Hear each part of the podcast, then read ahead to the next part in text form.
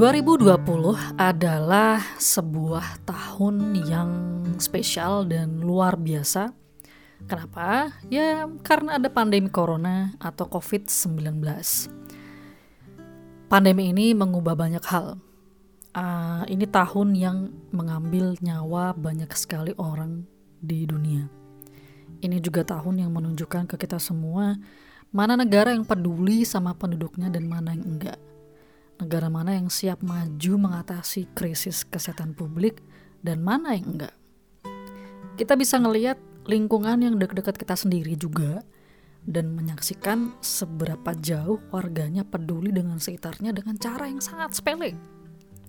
Lu kalau keluar rumah atau ketemu orang atau apa pun lah di luar, pakai masker apa enggak? That's it. Sepele banget kan? Nah, ini tahun yang juga menunjukkan dan memberikan banyak pelajaran penting tentang kalau saya ya, hubungan saya ke diri sendiri, ke orang-orang terdekat saya, ke masyarakat sekitar, dan ke dunia secara umum. Di awal tahun, saya masih bisa ke mana-mana dengan bebas.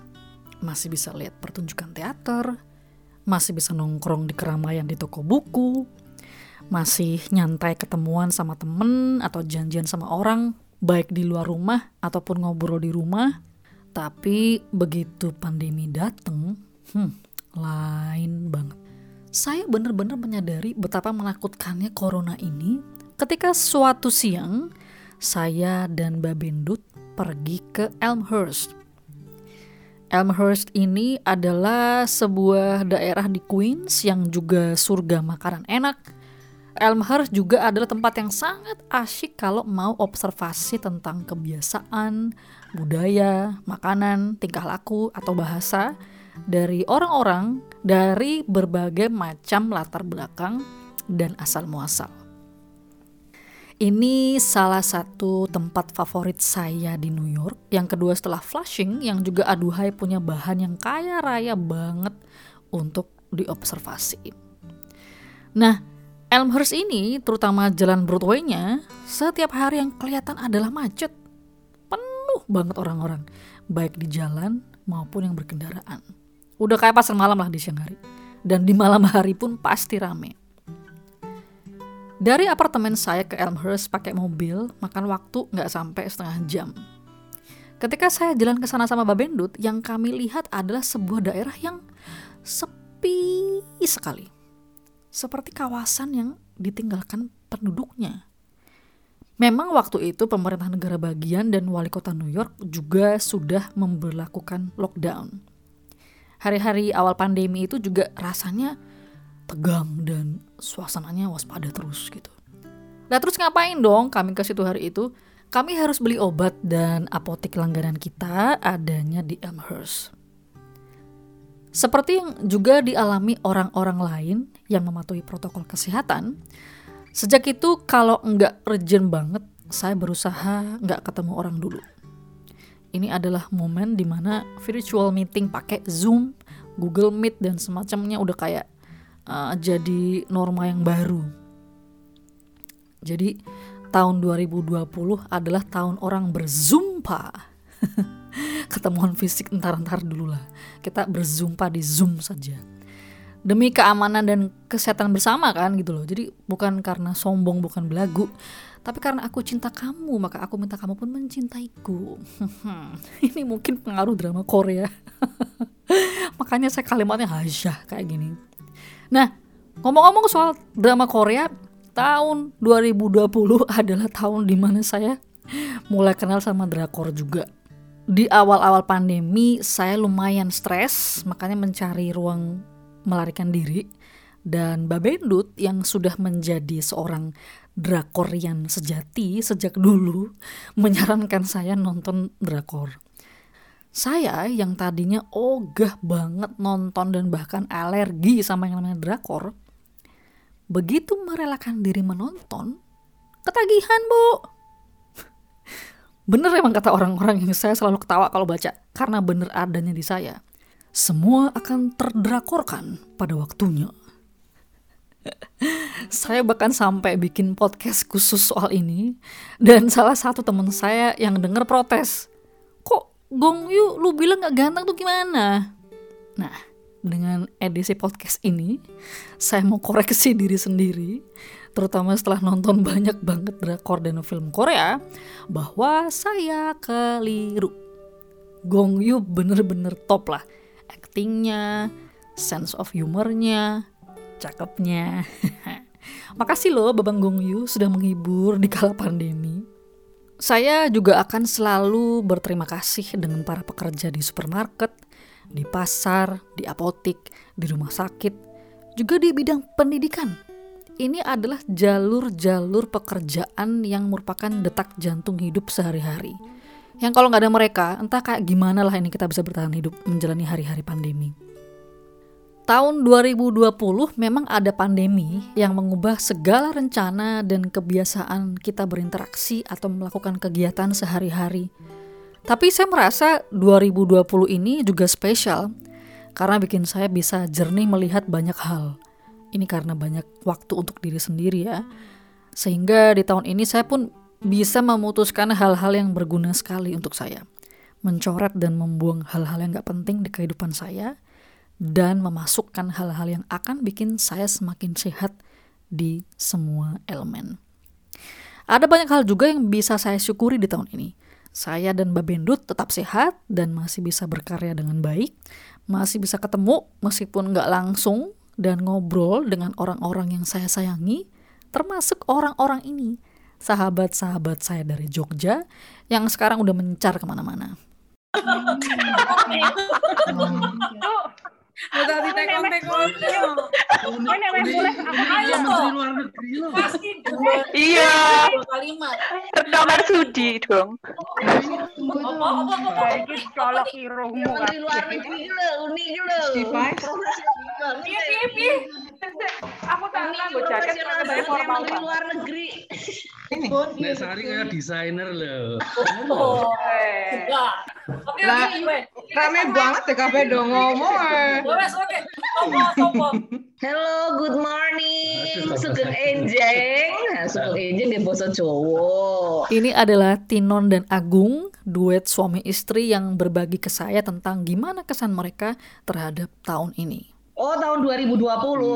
Nek nek papa hi ora entuk nganggo kata-kata negatif. Jadi harus dengan kata-kata yang positif loh. positif Jadi positif positif voice yang digambarkan Apa positifnya apa saka 2020? istimewa. Oh, piye? istimewa. Oke. Istimewa. Dalam setiap hal. Lang meh adik lho. Istimewa seperti apa? adik oke adik kelas Istimewa dalam hal menahan diri ben orang ngamuk. Oke, ya bagus. aku terlalu menahan diri rambutku kok tadi kau ini loh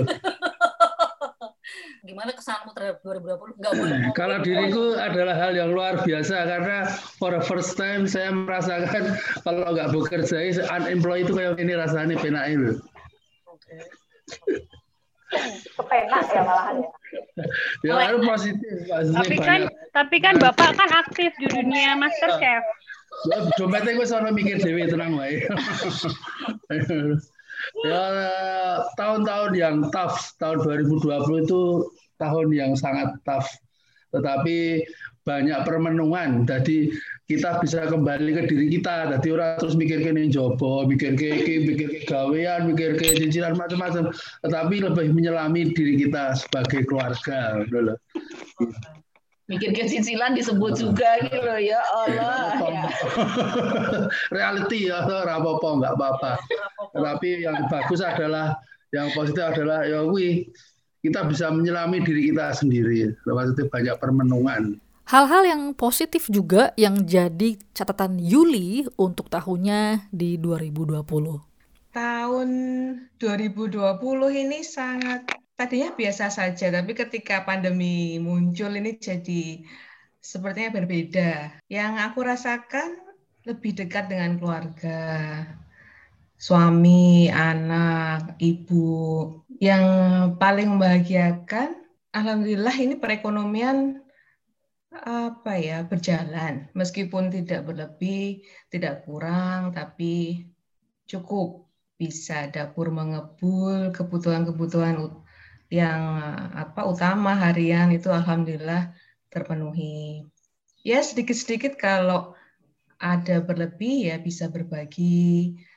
Ya alhamdulillah dijalanin aja meskipun apa di dompet nggak banyak tapi kalau di jalan lihat sesuatu di dompet ada ya ya udah berbagi aja pokoknya lebih santai dibikin lebih santai lebih ringan aku juga sebagai istri nggak nggak nuntut banyak dari suami karena udah bahagia ya di rumah bahagia banget gitu loh. Yang bikin cari kegiatan di rumah yang tadinya ada kolam yang sudah 10 tahun itu vakum sejak aku nikah eh sama suami diperbaikin di dihidupin lagi jadi di rumah itu semua punya aktivitas gitu terus di ibu juga alhamdulillah ibu sehat. Terus saya juga merasakan saya sangat menikmati hari-hari bersama ibu. Meskipun ibu tuh biasa sudah sepuh ya, udah pendengarannya berkurang, apa sebentar-sebentar, yuk iki di anu yuk, tapi setiap mendengar suaranya itu ya Allah, ya bu cepet aku segera berlari deketin apa, ibu mau apa. Alhamdulillah banget, aku sangat menikmati. Bahkan aku kadang-kadang ngerasa aku kok dulu nggak seperti ini sama bapak ya gitu ya. Atau mungkin dulu ketika bapak masih sugeng, ada ibu yang setiap saat uh, ini ya yang take care of bapakku gitu loh sedangkan kali ini aku yang take care of ibuku tahun ini tuh Alhamdulillah lah dengan apa keadaan semua ini, alhamdulillah semua sehat. Iya, jadi pandemi ini ada berkahnya sendiri juga meskipun kondisinya memang berat buat semua orang. Seperti yang dibilang teman saya Uni. Tahun 2020 ya pasti berat, semua pasti merasakan berat planning-planning yang udah disusun di awal-awal tahun 2020 bisa dibilang kebanyakan cancel kayak rencana ke Jakarta tempat adikku lagi ada mau ada pemberkatan rumah cancel kemudian ada rencana-rencana sama teman-teman mau ke mana trip ya trip kecil-kecilan lah ke mana cancel termasuk ketemu kalian-kalian yang sepertinya sudah biasa kita jadwalkan. Paling berat tuh nggak bisa ketemu teman-teman, nggak bisa ketemu keluarga. Ya kadang video call sama adikku, cuman itu kadang kurang apa ya, kurang intimate lah anunya. Selain itu Parno, Parno ke mana-mana nggak berani, ke mana-mana harus lihat kiri kanan tempatnya bersih enggak, orang-orang ini gimana, pakai masker apa enggak, minum vitamin ini, minum vitamin itu, ya kayak gitu. Tapi lama-lama ya memang benar harus dibiasakan. Ya kerjaan, thank God, lancar lah, lancar, nggak ada kendala, semuanya diberi kemudahan, tetap bisa ngantor, ya kadang-kadang WFH, kita tetap uh, walaupun kadang kita ngerasa nggak nyaman, tapi sekarang untuk waktu yang seperti ini, kayak ya di rumah lah yang paling nyaman. Lebih aman. ya, demi keamanan sih sebenarnya. Nek bosen ya pasti bosen. Itu sudah pasti bosen. Makanya, jujur aku tuh nggak berani keluar kota. Paling cuma Surabaya tuh aku lagi kemarin. Ke pas Natal dan besok itu pengen staycation sebentar lah di Surabaya. Aku nggak berani makan di tempat. Tak bawa uh, aku take away tak bawa ke hotel gitu masih seperti itu masih nggak seberat orang-orang lihat orang-orang itu aku isi rodok gitu aduh kau udah pada pada kayak gitu ya. Kalau kata Hayu tahun 2020 ini adalah tahun yang uh, ngeri-ngeri sedap soalnya ngeri karena takut ya pandemi ya kita uh, kita semua mengalami pandemi mau ke mana-mana takut, mau ke mana-mana kalau misalnya terpaksa harus keluar pakai masker, pakai face shield dan lain sebagainya. Terus mau deket-deket sama orang juga takut gitu ya. Itu ngerinya. Tapi sedapnya, sedapnya kita jadi lebih sering di rumah, lebih bisa kumpul sama keluarga. Kalau aku sih sama anak-anak ya eh, lebih ini sama anak karena uh, suamiku juga masuk. Jadi DE tetap kerja setiap hari dia kerja karena kalau di bank kan nggak mungkin tutup kan banknya sama anak-anak sih lebih lebih sering sama anak-anak meskipun setiap hari juga kerja jadi kadang di uh, sekolah kadang juga di rumah gitu ya jadi kalau di rumah juga tetap tetap tetap kerja juga jadi uh, bagi-bagi tempat gitu kalau di rumah lagi ngajar terus anak-anak pada wah wah wah wah wah wah gitu aduh itu juga pusing juga kadang ya. Jadi ya itu tadi kenapa saya bilang ngeri-ngeri sedap tapi puji Tuhan anak-anak sehat, kami semua juga sehat. Puji Tuhan juga gajinya juga nggak dikurangi. gajinya juga masih tetap. itu penting. Ya penting sekali ya. Itu penting. Ngeri-ngeri sedap. Ini juga yang diiyain sama Anis tentang tahun 2020.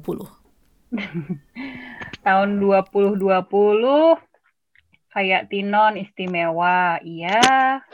Eh ngeri-ngeri sedap, iya. Nano-nano. Tapi nano-nano, iya. ya, ya aku sih eh, melihatnya ya, ya memang cobaan untuk Hmm. kita semua supaya lebih sabar, lebih apa ya banyak banyak yang bisa kita kita ambil hikmahnya sih di sini jadi lebih sering lebih harus aware dengan sekitar kalau harus eh, kalau diberi rezeki yang lebih ya eh, belajar untuk berbagi sama yang lain. Sedekahnya dibanyakin biar kita semua juga insya Allah diberi kesehatan. Terus masih banyak yang perlu disyukuri sih. Kalau aku masih semua alhamdulillah keluarga sehat. Eh, masih ada yang eh, masih diberikan rezeki. Anak-anak masih nurut, nggak eh, dengan apa kalau mereka mau pergi ya pulang dengan protokol kesehatan sampai rumah harus mandi. Kalau pergi ya aku pergi sih, tapi lihat-lihat tempatnya. Jadi kalau tempatnya nggak berkerumun, terus nggak kalau kayak unik kan masih ke mall terus makannya dibawa pulang. Kalau aku sih nggak ke mall sih, cuman makan gitu aku makan tapi aku sudah bawa disinfektan jadi semprot-semprot meja, kursi, sendok, garpu. Kadang-kadang aku sendok bawa sendiri. Jadi semua tuh udah aku semprot-semprot. Kalau aku eh, sepedahan ya udah bawa disinfektan juga. Jadi kabeh tak semproti kabeh. Jadi ya kalau aku sih eh, ya prokes sesuai dengan keyakinan masing-masing. Karena kadang-kadang kan kita ngerasanya kalau kalau aku ngerasa aku harus bawa disinfektan ke mana-mana, harus semprot-semprot. Tapi itu kan nggak nggak mungkin sebagian orang nggak ah, lebay nggak nggak usah segitunya kali. Mungkin ada yang menganggap seperti itu. Jadi aku sih prefer untuk untuk keluargaku sendiri aja dan sekitar. Kalau memang sebaiknya seperti itu. Rajin-rajin semprot disinfektan di rumah di pagar yang sering dipegang-pegang sama orang seperti itu. Ya gitu deh. Selain prokes jangan lupa berdoa Lucky, seorang guru dan wakil kepala sekolah di bidang kurikulum yang harus standby tiap saat di sekolah, punya ceritanya sendiri soal 2020, terutama dalam kaitannya dengan profesinya sebagai pengajar. Eh, buat aku sih 2020 ini memberi banyak pelajaran. Yang pertama, eh, orang tuh punya banyak rencana indah karena tahun cantik. 2020 ada yang Iya. rencana merit, ada rencana ini itu pokoknya 2020 dianggap angka cantik. Tapi eh, pelajarannya berharga adalah eh, yaitu eh, mon- main proposes ke disposes. Gara-gara ya pandemi ini dunia pendidikan tuh udah eh, babak belur sebenarnya. Babak belur tapi juga bikin eh, apa ya bikin guru-guru tuh jadi lebih kreatif cuma kerjanya ya tiga kali lipat wah gila ampun DJ wes luar biasa ngoreksi online biasanya tinggal coret ini klik klik ini dulu di blok dulu klik ini baru kecoret terus nanti mau kasih skor eh, harus tulis 60 misalnya 60 biasanya set aduh itu luar biasa ngeri deh gitu yang kedua ya eh, kesadaran bahwa ternyata dalam situasi yang bagi banyak orang itu sulit, itu profesi guru itu ternyata stabil. Gitu. Yang ketiga ya sedih wae dalam arti kita take care anak-anak orang, kita bikinin program buat anak-anak orang yang nggak pada perform itu disuruh masuk, suruh sini, suruh situ, anak EDW eh, lolos dari perhatian. sebenarnya aku sendiri tidak tidak terlalu merasa sengsara dengan kondisi kayak gini selain tantangan terbesar ya karena anak-anak uh, murid-murid online itu aja sih. Nah, uh, Lucky juga share tentang lost generation.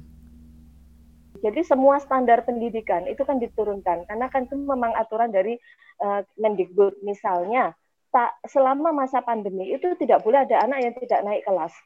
Nggak boleh ada anak tidak naik kelas.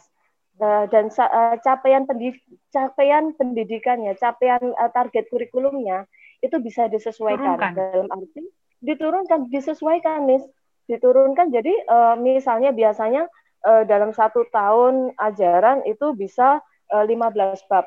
Itu boleh kemudian sekolah itu mengatur hmm. sendiri tujuh saja. Lah, yang oh.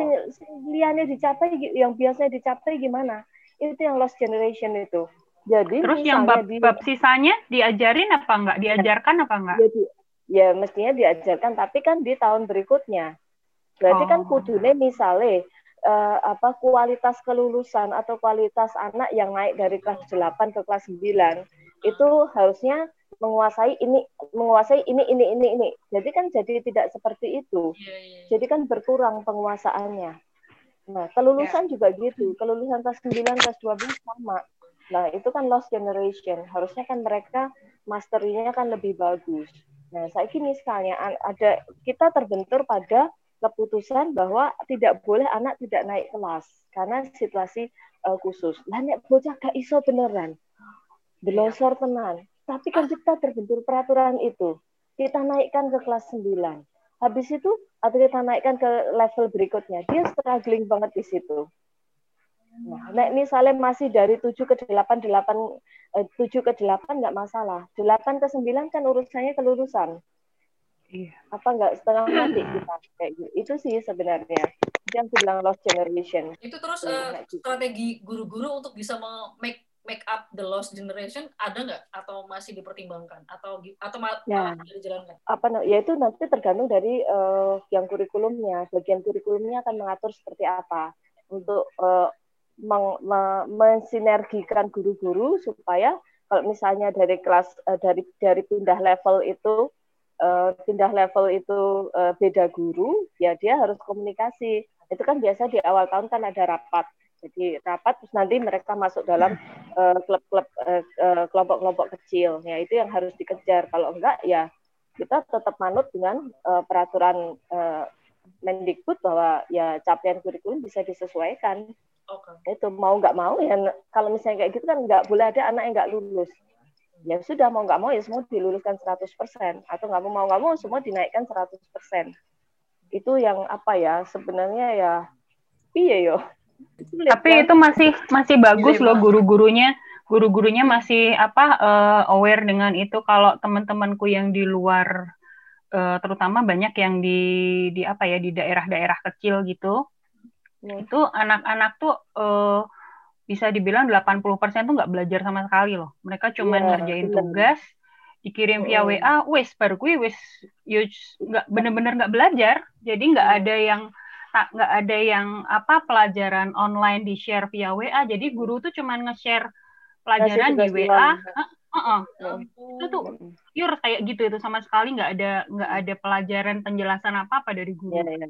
Ada satu lagi Rik, yang perlu dipelajari. Beberapa waktu yang lalu itu ada apa namanya orang-orang pada share bahwa uh, mobil dulu kayak gini, sekarang sudah kayak gini terus apa teknologi dulu begini sekarang gini. Nah dunia pendidikan ada video kayak gitu kan? Dunia pendidikan dari dulu anak datang duduk dengerin sampai tahun sekian. Sampai sekarang juga anak harus duduk dengerin. Jadi bahwa dunia pendidikan itu stagnan tidak ada perubahan. Tetapi setelah pandemi kayak gini nah sekarang kan membuka kenyataan. Kemarin-kemarin sempat kita di diomongin bahwa nanti guru itu akan tergusur.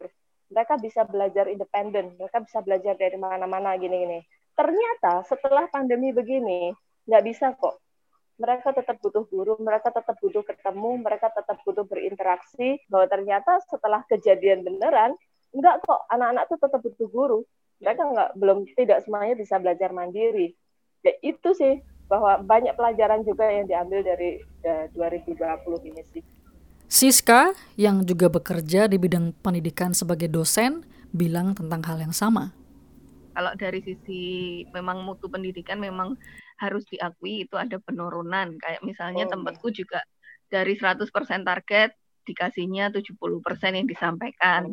Nanti nggak boleh eh, kasih terlalu banyak tugas. Pokoknya semua Iya. bisa lulus.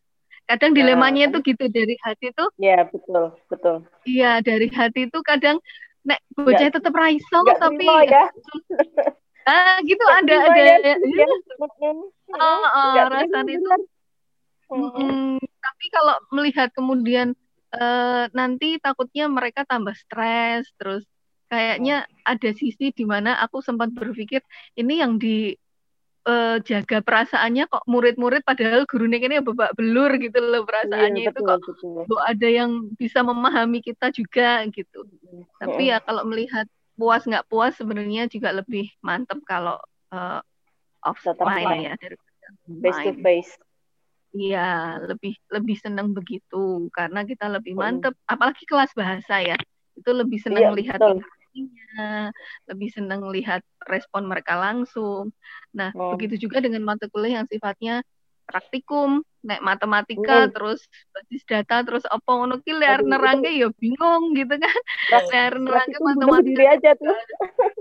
Nah, ya gitu. Jadi keluh kesahnya itu sebenarnya dari eh, banyak dosen itu juga menyatakan ya ini bukan hal yang mudah ke depannya. Pinginnya sebenarnya ya kalau vaksinnya memang beneran sudah bisa dan cocok bisa diaplikasikan berharap banget itu nanti tahun ajaran baru setidaknya yang 2021 ya itu nanti sudah kita bisa masuk kelas biasa sehingga stresnya bisa lebih diakomodir untuk hal-hal lain yang lebih bisa untuk dipertimbangkan gitu daripada yang yang sekarang. Ya sekarang memang mau nggak mau kita sudah mencoba kayak misalnya eh, di tempatku itu aku kemarin di beberapa pertemuan juga meminta mahasiswaku untuk curhat mungkin kalian punya keluh kesah apa yang eh, pengen disampaikan? Misalnya kalau pas ngezoom itu aku selalu tidak bisa full class karena banyak yang bilang sinyal nggak ada harus lari-lari harus ke bukit harus apa gitu.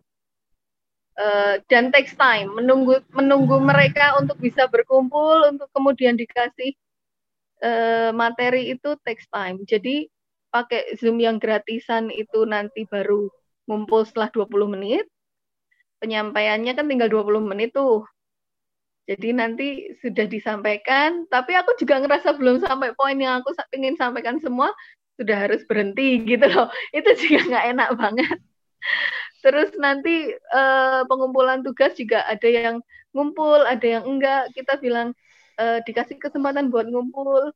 Ada banyak hal-hal yang harus kita juga pertimbangkan. Kayak misalnya satu keluarga terus kena COVID semua, harus kena kayak kayak gitu. Ya otomatis kita nggak sampai hati juga kalau terus pekerjaannya itu eh, tidak dinilai. Bilang aja kalau mau mengumpulkan masih ada waktu sampai akhir semester. Akhirnya jadi permaklumannya jadi banyak sekali. Jadi kalau Lucky bilang lost generation ya semoga tidak terlalu lost ya.